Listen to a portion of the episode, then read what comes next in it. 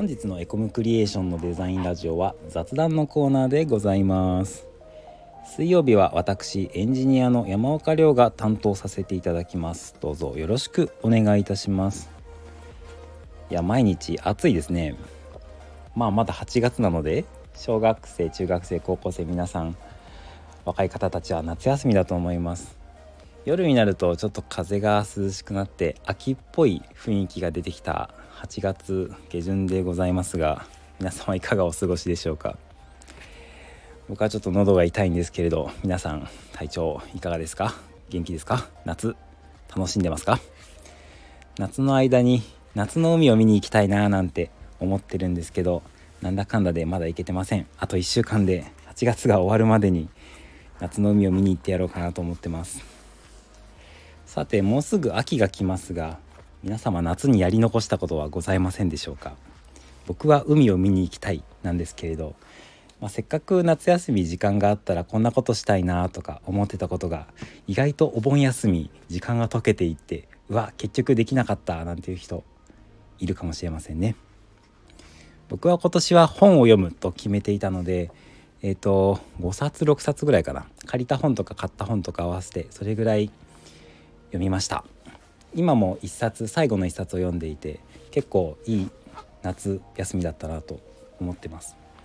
そんな中で一冊ご紹介したい本があるので今日は皆さんにシェアしていきたいと思います。それがこちら。換気出版。バナナの魅力を100文字で伝えてください。柿内隆文さん。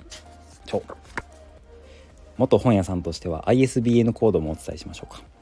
9784-761-275-778はいえっ、とご存じない方のために補足しておくとですねこちら ISBN コードといいまして、えー、書籍を1位に特定するために本1冊1冊に割り振られた数字でございます。13桁ありましてこちらの数字を売って Amazon とかで検索すると他の本と絶対間違えないよっていうそういう数字になってます。はいさて本題に入ります。はいえっと、バナナの魅力を100文字で伝えてください。っていう結構キャッチーなあのタイトルがついてるんですけどカバーも結構キャッチーでしてボンってバナナのイラストが大きくボンって書いてあるんですね。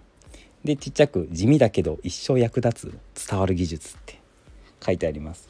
いやこれなんかなんていうんですかね本で言うかわからないですけどジャケ買いしましてわめっちゃ面白そうと思って買っちゃいました。で中見てみたらいやもちろん中も見てから買ったんですよ。中も見てから買ったんですけど中を見てみたらめっちゃためになる本でした。どんな時ためになるかってその人とコミュニケーションするビジネスマンだったら、まあ、きっとみんな役に立つんじゃないかなっていう内容です。ちょっとえっ、ー、と目次だけご紹介していきますね。順番にいきますね。これでなんとなく雰囲気つかんでいただけたらなと思います。第1章。人は正しいかどうかではなく伝わったことで判断する。第2章。伝わるは7階建て構造。第3章。伝える技術。取り消し線してあって伝わる技術。第4章。伝わる人が実践している4つの行動。第5章。伝えるのが面倒な人への対応策。はい。という構成になっております。まあなんというか硬い内容見たく聞こえるかもしれないんですけど本自体めっちゃ読みやすくて270ページぐらいあるんですけど2時間あったら読み切れちゃうなっていうそんな内容です。文体も結構砕けててフランクで適宜表とか箇条書きとかイラストとか可愛いイラストとか入っててめっちゃ読みやすいです。はい。でこの本えーとまあ、言うても270ページあるので全部ご紹介していると時間がございません。今日はこの中でも僕が1箇所わこれめっちゃためになったなっていう気づきをもらえたところをご紹介したいと思います。第3章、えーと、伝える技術取り消し線伝わる技術の中に伝わる技術6例えの法則。例えるは伝わる技術のホームラン王。っていうセクションがあったのでここちょっとご紹介したいなと思います。普段の会話の中で例えってまあ使ういますよね。例え話使わない人っていないですよねきっと。なんか難しい話をした時とかなんとなく相手がうんと腑に落ちてないなとか伝わってないんじゃないかなっていう時に「えっと例えば」とかって言って、えっと、補足したりするのによく使ったりすると思います。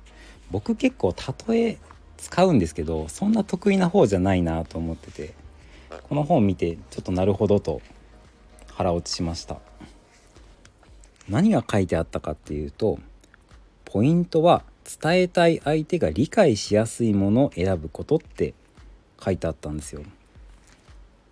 例えってまあ僕はこれまで自分のイメージを相手に共有しようと思って自分の中の例えを相手に伝えてたんですけどでもそれじゃダメだったんだなっていう感じですね。相手にとって親しみのあるものとか相手が好きなものとか相手が理解しやすいものを選んで例えを作って、えっと、伝えると伝わりやすくなるっていうことなんですよね。これなんか頭の中で分かってても意外と実践するの難しそうだななんて思ってて僕このあのバナナの本を読んでから、えっと、例え話をする時はこの本のことを思い出してあの練習してるんですけど練習っていうか訓練してるんですけどやっぱ難しいですね。難しい。だって1対1だったらあの相手の好きなものとかなんかなんとなく伝わりそうなテーマで例え話できるじゃないですか。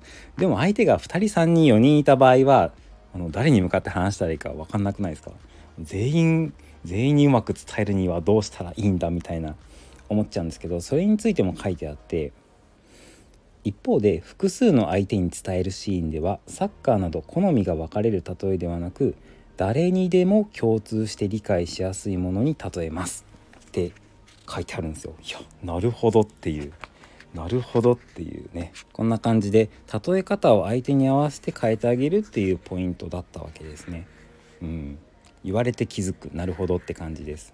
で1個だけ注意点が書いてあって大げさな例えは逆効果です。